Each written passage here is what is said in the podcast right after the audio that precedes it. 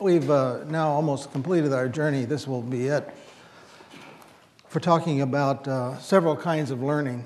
Uh, the venerable kind, that's the nearest neighbors and decision tree or identification tree types of learning.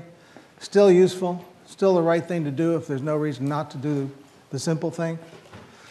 Then we have the biologically inspired uh, approaches, neural nets, all kinds of problems with local maxima and overfitting and oscillation if you get the rate constant too big. I don't know. Genetic algorithms, uh, like neural nets, uh, both are very naive in, the, in their attempt to mimic nature. So uh, maybe they work on a class of problems, they surely do. Each have a class of problems for which they're good, but as a general purpose, first resort, don't recommend it. But now the theorists have come out and done some things that are very remarkable. And in the end, you have to say, wow, these are so, such powerful ideas. I wonder if I wonder if nature has discovered them too. Is there good engineering in the brain based on good science? Or, given the nature of evolution, is it just random junk that uh, not the best way for doing anything? Who knows? But today we're going to talk about an idea I'll bet is in there somewhere because it's easy to implement, it's extremely powerful in what it does, and it's the um, essential item in anybody's repertoire of learning mechanisms. It's also a, a mechanism which, if you understand only by formula, uh, you will uh, never be able to work the problems on the quiz, that's for sure. Because uh, on the surface, it looks like it'd be very compl- complicated to simulate uh, this approach. But once you uh, understand how it works and look at a little bit of the math and let it sing songs to you, it turns out to be extremely easy. So it's about, um, it's about letting um, multiple methods work in your behalf. So far, we've been talking about using just one method to do something. And what we're going to do now is going to look, and, look to see if a crowd can be smarter than the participants, than the, than the, than the individuals in the crowd.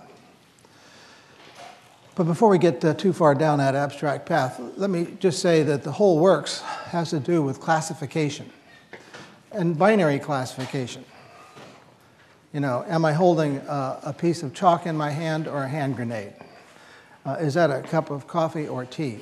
Those are binary classification problems. And so we're going to be talking today strictly about binary classification. We're not going to be talking about finding the right letter in the alphabet uh, that's written on the page. That's a 26 way choice. We're talking about binary choices. So we have, uh, we assume that there's a, a, set of classifiers that we can draw on. Uh, here's one, H, and it produces either a minus one or a plus one. So that's how the classification is done. If it's coffee, plus one. If it's tea, minus one. If it's chalk, plus one. If it's hand grenade, minus one. So that's how the classification works. Now, uh, too bad for us. Uh, normally, the world doesn't give us very good classifiers. So if we look at the error rate, of this classifier or any other classifier, uh, that error rate will range from 0 to 1 in terms of the fraction of the uh, fraction of the cases got wrong on a sample set. So you'd like your error rate to be way down here. Uh, you're dead if it's over there. But what about in the middle? What if it's, say, right there, just a little bit better than flipping a coin. If it's just a little bit better than flipping a coin, that's a weak classifier.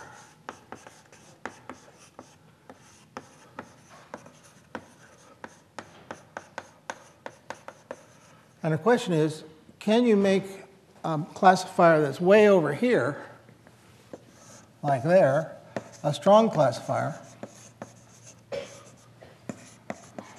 by combining several of these weak classifiers and letting them vote. So, how would you do that? You might say, well, let us uh, make a big classifier, capital H, that works on some sample x. And as its output, produces something that depends on the sum of the outputs of the individual classifiers. So we have H1 working on X. We have H2 working on X. And we have H3 also working on X. Say three of them just to start us off. And now let's add those guys up and take the sign of the output. So if two out of the three of those guys agree, then we'll get an either plus 1 or minus 1. If all three agree, we'll get plus 1 or minus 1, because we're just taking the sign. Output, we're just taking the sign of the, of the sum of these guys. So this means that uh, one guy can be wrong as long as the other two guys are right. But I think it's easier to see how this all works if you think of some space of, of samples. And you say, well, let's let that area here be where H1 wrong. And this area over here is where H2 is wrong. And then this over area over here is where H3 is wrong. So if the situation is like that, then this formula always gives you the right answers on the samples. I'm going to stop saying that right now because I want it to be kind of a background thing on the sample set. We're talking about wrapping this stuff over the sample set. Later on, we'll ask, okay, given that you trained this thing on a sample set, how well does it do on some new examples? Because we want to ask ourselves about overfitting questions. But for now, we just want to look and see if we believe that this arrangement, where each of these guys, each of these h's is producing plus one or minus one, we're adding them up and taking the sign, is that going to give us a better result than the, than the test individually? And if they, if they look like this when draped over a sample set, then it's clear that we're going to get the right answer every time.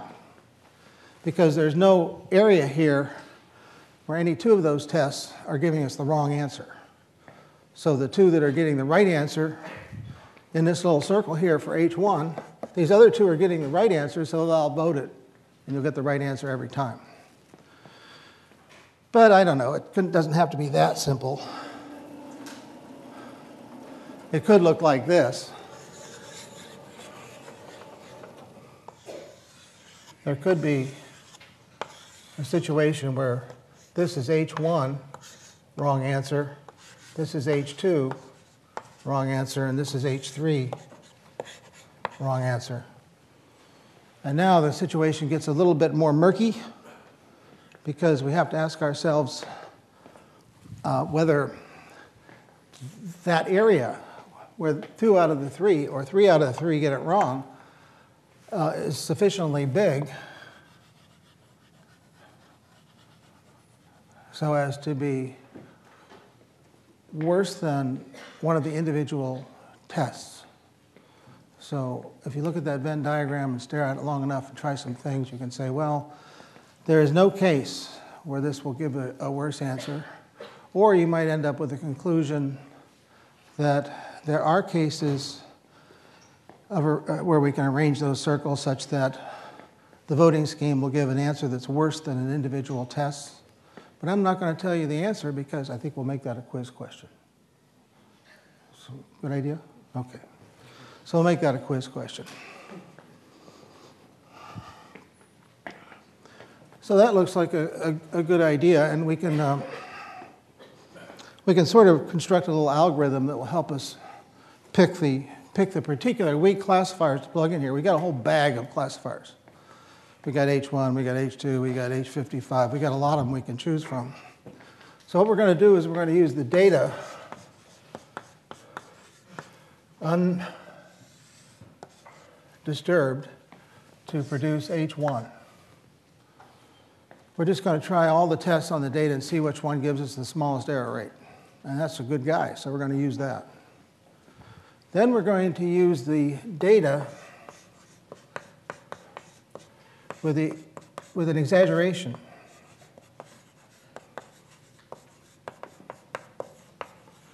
of H1 errors. In other words, this is a, this is a critical idea. What we're going to do is we're going to we're going, we're to run this algorithm again, but instead of just looking at the number of, number of samples that are got wrong, what we're going to do is we're going to look at the, we're going to look at a, a, a distorted, a distorted set of samples where the ones we're not doing well on has an exaggerated effect on the result. So we're going to weight them or multiply them or do something so that we're going to pay more attention to the samples on which H1 produces an error, and that's going to give us H2. And then we're going to do it one more time because we've got three things to go with here in this particular little uh, exploratory scheme. And this time we're going to have an exaggeration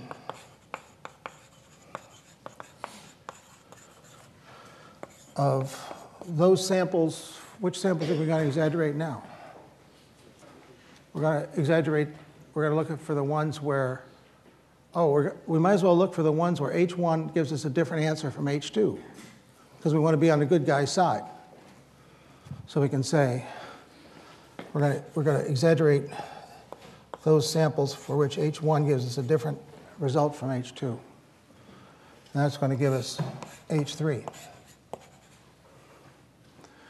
All right, so, that, so we can think of this, this whole works here as part one of a multi-part idea.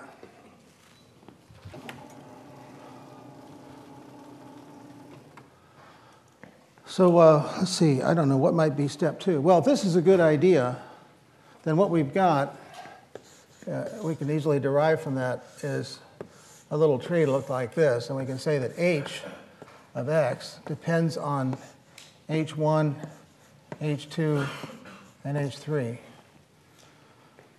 Uh, but now, if that, that's a good idea, and that gives us a better answer than any of the individual tests, maybe we can make this idea a little bit recursive and say, well, maybe H1 is actually not an atomic test, but maybe it's the vote of three other tests. So we can make a little tree structure. It looks like this. So this is H11, H12, H13, and then 3 here, and then this will be H31, H32, H33. And so that's a sort of get out the vote idea. Where we're, we're trying to get a whole bunch of, of individual tests into the act. So the reason this, I, I, guess the reason this wasn't discovered until about 10 years ago was because you got to get so many of these ducks all lined up before the idea uh, gets through that long filter of ideas. So that's uh, only idea number two of quite a few.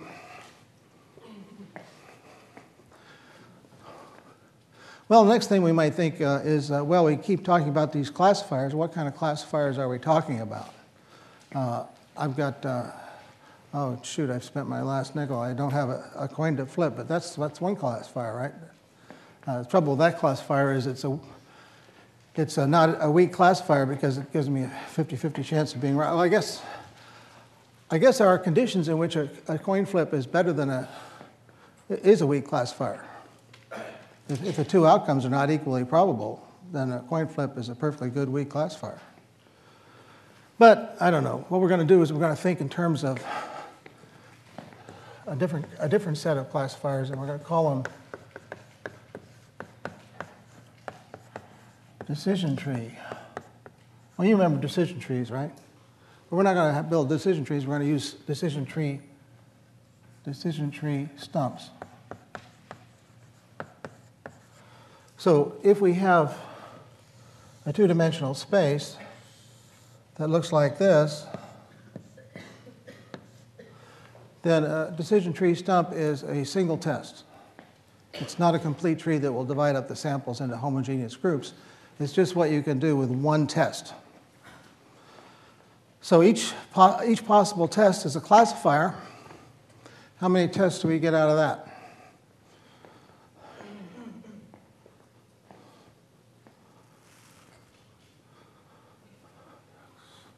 Twelve, right? Yeah, it doesn't look like 12 to me either, but here's how you get to 12. Uh, one uh, decision tree test you can stick in there would be that test right there. And that's, that would be a complete decision tree stump. But of course, you could also put in this one. That would be another decision tree stump. Now, for this one on the right, I could say everything on the right is a minus. Or I could say everything on the right is a plus. It happened to be wrong, but it's a valid, it's a valid test with a valid outcome. So that's how we double the number of tests that we have lines for. And you know what? We can even have a kind of test out here that says that everything is plus or everything is wrong. So for each dimension, the number of decision tree stumps is the number of lines I can put in times 2. And then I got two dimensions here, that's how I got the 12. So there are three lines. I can have the pluses on either the left or the right side, so that's 6. And then I got two dimensions, so that gives me 12. So that's the decision tree stump idea. And here are the other decision tree boundaries. We obviously just like that. All right, so that's one way you can generate tests, a batch of tests to try out uh, with, this, uh, with this idea of using a lot of tests to help you get the job done. Can you also have a decision tree on the right side? Well, you don't need, the question is, can you also have a, a, a test on, on the right side? See, this is, this is just a stand-in for saying everything's plus or everything's minus. So it doesn't matter where you put the line. Can be on the right side or the left side, the bottom or the top. Or you don't have to put the line anywhere. It's just an extra test in addition to the ones you put between the samples. So does uh, this whole idea of boosting the idea, the main idea of the day, does it depend on using decision tree stumps? The answer is no. Do not be confused. You can use boosting with any kind of classifier. So why do I use decision tree stumps today? Because it makes my life easy. We can look at it, we can see what it's doing. But we could put a neural, neural, bunch of neural nets in there. We could put a bunch of real decision trees in there. We could put a, I don't know, a bunch of nearest neighbor things in there. The boosting idea doesn't care. I just use these decision tree stumps because I and everybody else use them for illustration. All right, so that's, we're making progress. Now, what's the error rate uh, for any of these uh, of any of these tests and lines we drew? Well, I guess it will be the sum the error rate is equal to the sum of uh, 1 over n, that's the total number of points, number of samples, uh, summed over the cases where we are wrong. All right? So, uh, gee, you know, we're going to kind of work on combining some of these ideas, and we get this notion of exaggeration at some stage in what we're doing here, we're going to want to have, be able to exaggerate the effect of some errors relative to other errors. So one, one thing we can do is we can, we can assume or we can stipulate or we can assert that each of these samples has a weight associated with it. That's W1, this is W2, and that's W3. And in the beginning, there's no reason to suppose that any one of these is more or less important than any of the other. So in the beginning, W sub i at time step 1 is equal to 1 over n. So the error is just adding up the number of samples that were got wrong. And that will be the fraction of samples that uh, you didn't get right, and that will be the error rate. So what we, don't, what we want to do is we want to say, instead of using this as the error rate for all, all time, what we want to do is we want to move that over and say that the error rate is equal to the sum over the things you got wrong in the current step times the weights of those that got, were got wrong. So in step one, everything's got the same weight, doesn't matter. But if we find a way to change the weights going downstream so as to, for example, highly exaggerate that third sample, then W3 will go up relative to W1 and W2. The one thing we want to be sure of is, is no matter how we adjust the weights, that the sum of the weights over the whole space is equal to 1. So in other words, we want to choose the weights so that they emphasize some of the samples, but we also want to put a constraint on the weights such that all of them added together is summing to 1, and we'll say that that enforces a distribution. A distribution is a sum is a set of weights that sum to 1. Well, that's, that's, just a, that's just a nice idea. So we're making a little progress. We've, we've got this idea that we can add some plus minus one classifiers together to get a better classifier. Uh, we got some idea about how to do that. Occurs to us that maybe we want to get a lot of classifiers into the act somehow or another. And maybe we want to uh, just uh, think about using decision tree stumps so as to kind of ground our thinking about all this stuff. So, next step is to say, well, how actually should we combine this stuff? And you will find in the literature libraries full of papers that do stuff like that.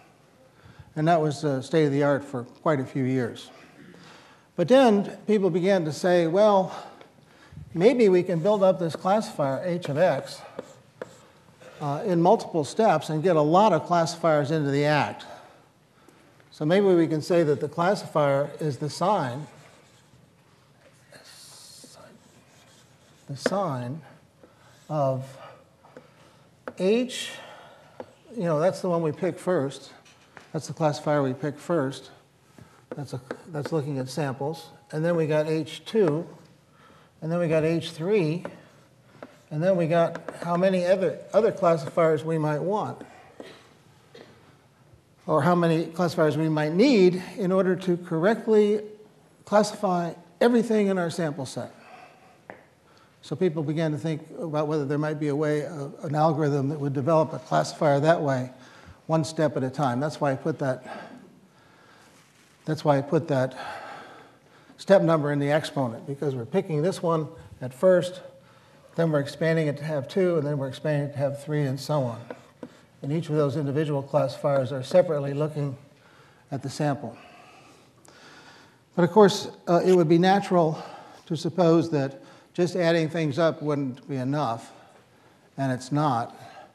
So it isn't too hard to invent the next idea, which is to modify this thing just a little bit by doing what? It looks almost like a scoring polynomial, doesn't it? So what would we do to tart this up a little bit? Come again? Do what? somewhere out there, someone's murmuring, add weights. Excellent, good idea. So what we're going to do is we're going to have alphas associated with each of these classifiers. And we're going to determine if somebody can build that kind of formula to do the job. So maybe I ought to modify this uh, gold star idea before I get too far downstream. And we're going to say We're not going to treat everybody in a crowd equally. We're going to uh, weight some of the opinions uh, more than others. And by the way, they're all going to make errors in different parts of the space. So maybe it's not the wisdom of uh, even a weighted crowd, but a crowd of experts, each of which is good at different parts of the space. So anyhow, we got this, this formula, and uh, there are a few things that um, one can say sort of, sort of turn out. And, and, but, but first, let's, let's write down a, a sort of algorithm for what this ought to look like.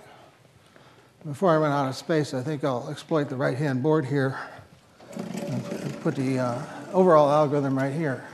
So we're going to start out by letting the weights at all of the weights at time 1 be equal to 1 over n. That's just uh, saying that they're all equal in the beginning and they're equal to 1 over n, and n is the number of samples. And then when I got that, I want to compute alpha somehow. Uh, let's see. No, I don't want to do that. I want to pick a, I want to pick a, a test. I want to pick a classifier that minimizes the error rate.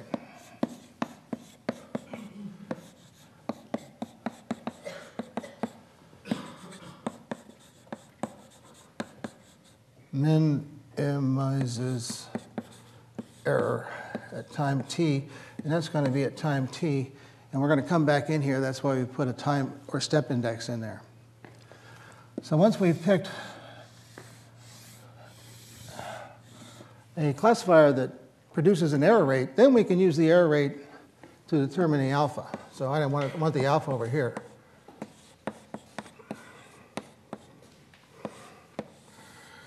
That'll be sort of a byproduct of uh, picking that test. And then with all that stuff in hand, maybe that will be enough to calculate uh, WT plus 1.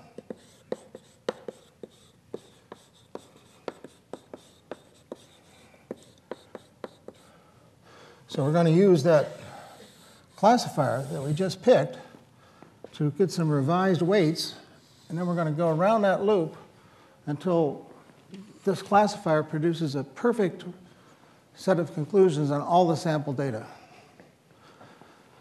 So that's going to be our overall strategy.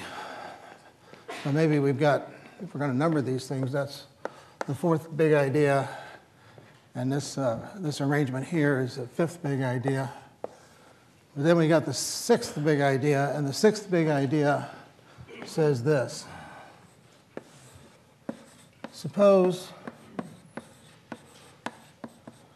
that the weight on the ith sample at time t plus 1 is equal to the weight at time t of that same on that same sample divided by some normalizing factor times e to the minus alpha at time t times h uh, at, uh, uh, at uh, time t times some function y, which is a function of x, but not a function of time. And you say, where did this come from? And the answer is, it did not spring from the heart of a mathematician in the first 10 minutes that they looked at this problem.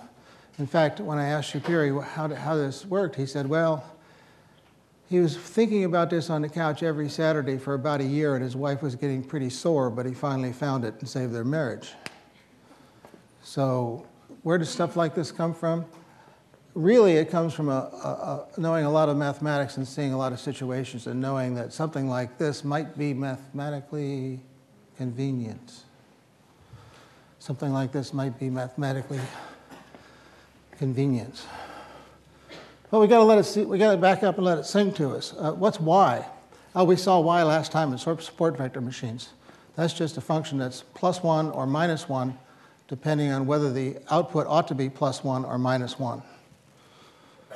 So if this guy uh, is giving the correct answer, and the correct answer is plus, then this guy will be plus 1 too because it's, it always gives you the correct answer. So in that case where this guy is giving you the right answer, these will have the same sign, so that will be a plus 1 combination. On the other hand, if that guy's giving the wrong answer, you're going to get a minus 1 out of that combination. So it's true even if the right answer should be minus, right? So if the right answer should be minus and this is plus, then this will be minus 1, and the whole combination will give you minus 1 again. In other words, the, the, the y just flips the sign if you got the wrong answer, no matter whether the wrong answer is plus one or minus one. These alphas, uh, shoot, those are the same alphas that are in this formula up here somehow. And then that, that z, what's that for? Well, if you just look at uh, the previous weights and this exponential function uh, to produce these w's for the next generation, uh, that's not going to be a distribution because they won't sum up to 1. So what this thing here, this z is, That's a sort of normalizer.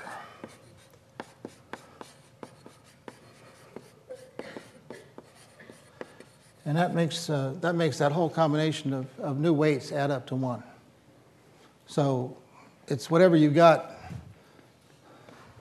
by adding up all of those guys and, and then dividing by that number. Well, whew.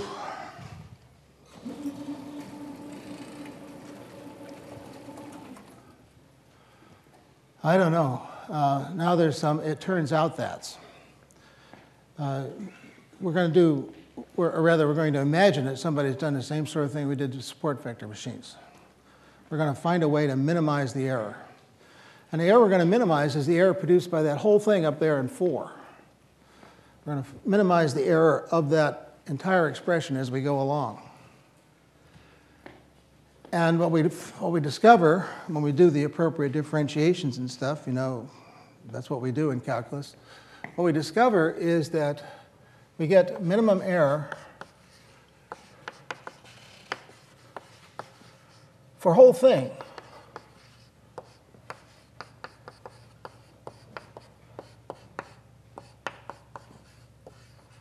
If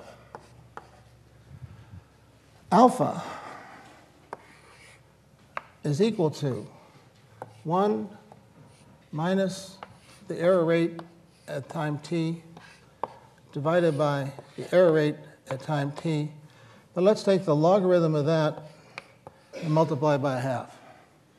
And that's what Schapire was struggling to find. But I haven't quite got it right. And so let me add this in separate chalk so we don't get confused about this. It's a bound on that expression up there. It's a bound on the error rate produced by that expression. So interestingly enough, this means that this means that the error rate can actually go up as you move as you add terms to this formula. All you know is that the error rate is going to be bounded by an exponentially decaying function. So it's eventually guaranteed to uh, converge on zero. So it's a minimal error bound. It turns out to be exponential. Well, there it is. We're done. Would you like to see a demonstration? Yeah, okay. Because you know, you look at that and you say, well, how could anything like that possibly work? And the answer is, uh, surprisingly enough, here's what happens. There's a simple little example. So that's the first test chosen. The greens are pluses and the reds are minuses, so it's still like it's still got a it's still got an error. Still got an error, boom, there in uh, two steps. It now has, we can look in the upper right hand corner, we see it's used three classifiers, and we see that uh, one of those classifiers says that everybody belongs to a particular class, three different weights, and the error rate has converged to zero. So look at, let's look at a couple of other ones. Here's uh, the one I use for debugging this thing. let that run. See how fast it is? Boom. It converges to getting all the samples right very fast. Here's another one. Oh, this, week, this is one we gave under the exam a few years back. First test. Oh, I let it run, so it got everything instantaneously right. Let's take that through step at a time. There's the first one. Second one, still got a lot of errors. Ah, the error rate's dropping. And then flattened, flattened, then it goes to zero. Cool, don't you think? But you say to me, well, who cares about that stuff? Let's try something more interesting. Here's one. Oh, that was pretty fast too. Well, there are not too many samples here, so I don't know. We can try this. So there's an array of pluses and minuses. Boom. You can see how that error rate is kind of bounded by an exponential. So in a, in a bottom graph, you've got um, the, um, the number of classifiers involved, and that goes up to a total eventually of, of 10 you can uh, sort of see how uh, positive or negative uh, each of the classifiers is added is by looking at this particular tab. And this uh, just shows how they evolve over time. But the progress thing here is the most interesting. And now you say to me, well, uh, how did the machine do that? And it's all right here. We um, use an alpha that looks like this and that allows us to compute the new weights. Uh, As soon as we got a preliminary calculation, we got to find a z that does the normalization. And we sure better bring our calculator because uh, we've got, uh, first of all, to calculate the error rate, then we got to take its logarithm, divide by 2, plug it into that uh, formula, take the exponent, and then uh, that gives us the new weight. And that's how the program works. And if you try that, I guarantee you will flunk the exam. Now, I don't care about my, my computer. I really don't. It, it's a slave, and it can calculate these logarithms and exponentials till it turns blue, and I don't care because I've got four cores or something, and who cares?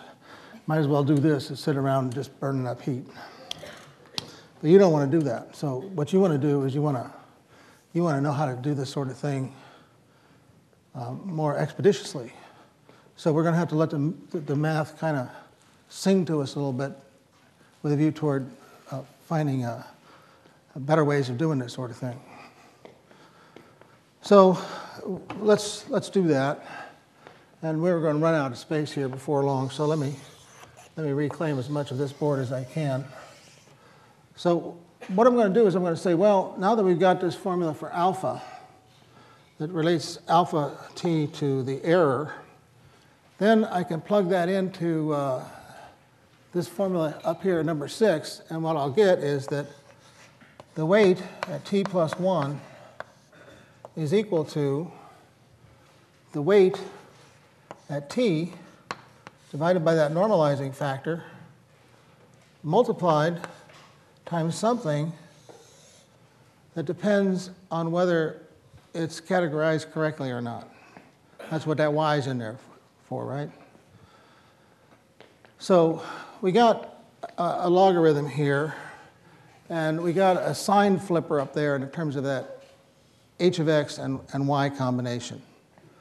So if the sign of uh, that whole thing, that minus alpha, uh, and that y, h combination, turns out to be negative, then we're going to have to flip the numerator and denominator here in this logarithm, right? And oh, by the way, since we got a half out here, that turns out to be the square root of that term inside the logarithm, right? So when we carefully do that, what we discover is that it depends on whether it's the right thing or not. But what it turns out to be is something like a multiplier of the square root. Uh, better be careful here. Square root of what? Well, let's see, but we have to be careful. So let's suppose that this is for things that we get correct.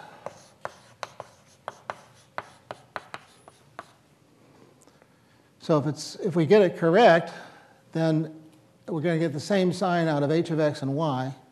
We've got a minus sign out there, so we're going to flip the, flip the numerator and denominator. So we're going to get the square root of e of t over 1 minus epsilon of t if it's correct. If it's wrong, it'll just be the flip of that. So it'll be the square root of 1 minus the error rate over the error rate. Everybody with me on that? I think that's right.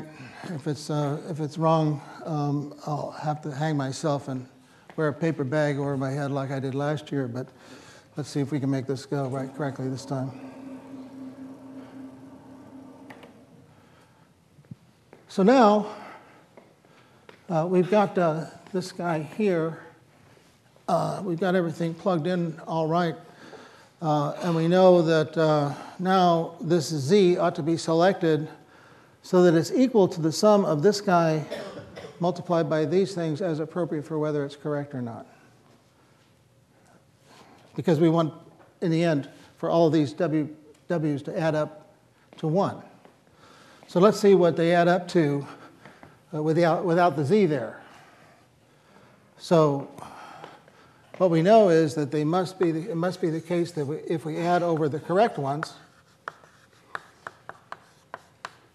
we get the square root of the error rate over 1 minus the error rate of the w uh, t plus 1, uh, w t, sorry, plus, now we got the sum of 1 minus the error rate over the error rate times the sum of the wi at time t for wrong.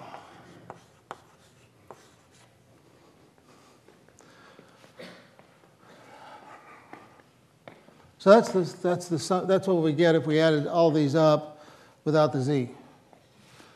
So since everything has to add up to 1, then z ought to be equal to this sum.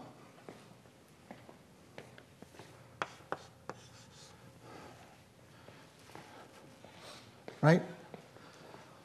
And that looks pretty horrible until we realize that if we add these guys up over the weights that are wrong, that is the error rate. That, this is this is E. So therefore, Z is equal to uh, the square root of the error rate times 1 minus the error rate. That's the contribution of this term. And now let's see, what is, the, er, what is the sum of the weights over the ones that are correct? Well, that, that must be 1 minus the error rate. Ah, so this thing gives you the same term, the same, the same result as this one. So z is equal to 2 times that. And that's a good thing. Now we are getting somewhere because now it becomes a little bit easier to write some things down. Oh, we're way past this, so let's, let's get rid of this. And now we can put some things together. Let me point out what I'm putting together. I've got an expression for z right here, and I got an expression for the new w's here. So let's put those together and say that w of t plus 1 is equal to w of t I guess we're going to divide that by 2. And then we got this square root times that expression. So if we take that correct one and, and, and divide by that one, then the, the e sub t cancel out, and I get 1 over 1 minus the error rate. That's if it's correct. And if it's not correct, then it's WT over 2, working through the math, 1 over epsilon, if wrong. Do we feel like we're making any progress? No, we don't, because we're not, we haven't let it sing to us enough yet. So I, I, I want to draw uh, your attention to what amateur rock, what happens to amateur rock climbers when they're sort of halfway up a difficult cliff. Uh, they, they're usually belayed, sometimes they're not. If they're not, they're scared to death.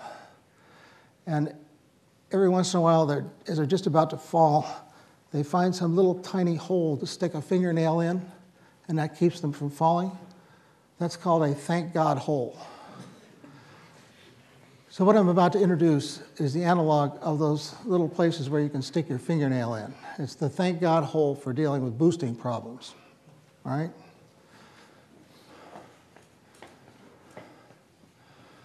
So what happens if I add all these uh, WI up uh, for the uh, ones that the uh, classifier produces a correct answer on?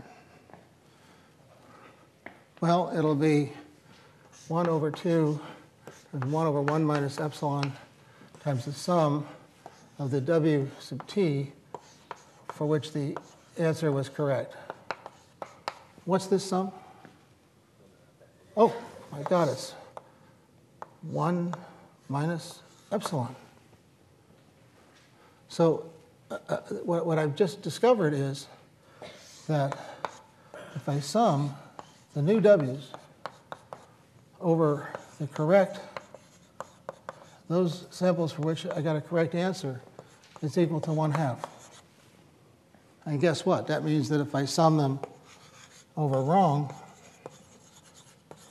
it's equal to 1 half as well. So that means that I take all of the weights for which I got the right answer with the previous test, and, and those weights will add up to something. And to get the weights for the next generation, all I have to do is scale them so that they equal half. This was not noticed by the people who developed this stuff. This was noticed by Luis Ortiz, who was a 6034 instructor a few years ago. The sum of those weights is going to be a scaled version of what they were before. So you take all the weights for which this new classifier, this one you selected to give you the minimum weight on the reweighted stuff, you take the ones that it gives a correct answer for, and you take all those weights and you just scale them so they add up to a half. So do you have to compute any logarithms? No. Do you have to compute any exponentials? No. Do you have to calculate z? No. You have to calculate alpha to get the new weights? No. All you have to do is scale them. That's a pretty good thank God hole. So that's thank God hole number one.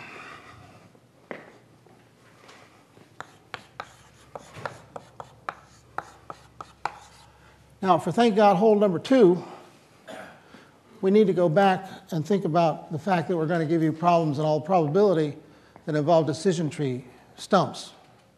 And there are a lot of decision tree stumps that you might have to pick from. So we need to thank God hole for deciding how to deal with that. Oh, where can I find some room? How about right here?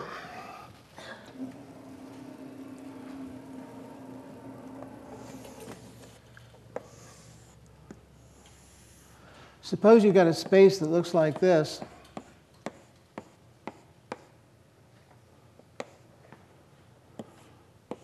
I'm just making this up at random. So how many, let's see, 1, 2, 3, 4, 5, 6, 7, 8, 9, 10, 11. How many tests do I have to consider in that dimension? 11. It's 1 plus the number of samples. That would be horrible. I don't know. Do I have to actually calculate this one? How could that possibly be better than that one? It's got one more thing wrong. So this one, that one, that one makes sense. The other one doesn't make sense. So in the end, no test that lies between two correctly classified samples will ever be any good. So that one's a good guy, and that one's a good guy, and this one's a bad guy, a bad guy, bad guy, bad guy, bad guy, bad guy, bad guy, bad guy. So the actual number of tests you've got is three. And likewise, in the other dimension, well, I haven't drawn it so well here, but can this test be a good one? No. That one, no, because you, you, Actually, I better look over here on the right and see what I've got before I draw too many conclusions. Let's leave it with this, since I don't want to think too hard about what's going on in the other dimension. But the idea is that very few of those tests actually matter. Now you say to me, there's one last thing. What about overfitting? Because all this does is drape a, a solution over the samples. And like, you know, support vector machines overfit, neural nets overfit, decision identification trees overfit, guess what? this doesn't seem to overfit.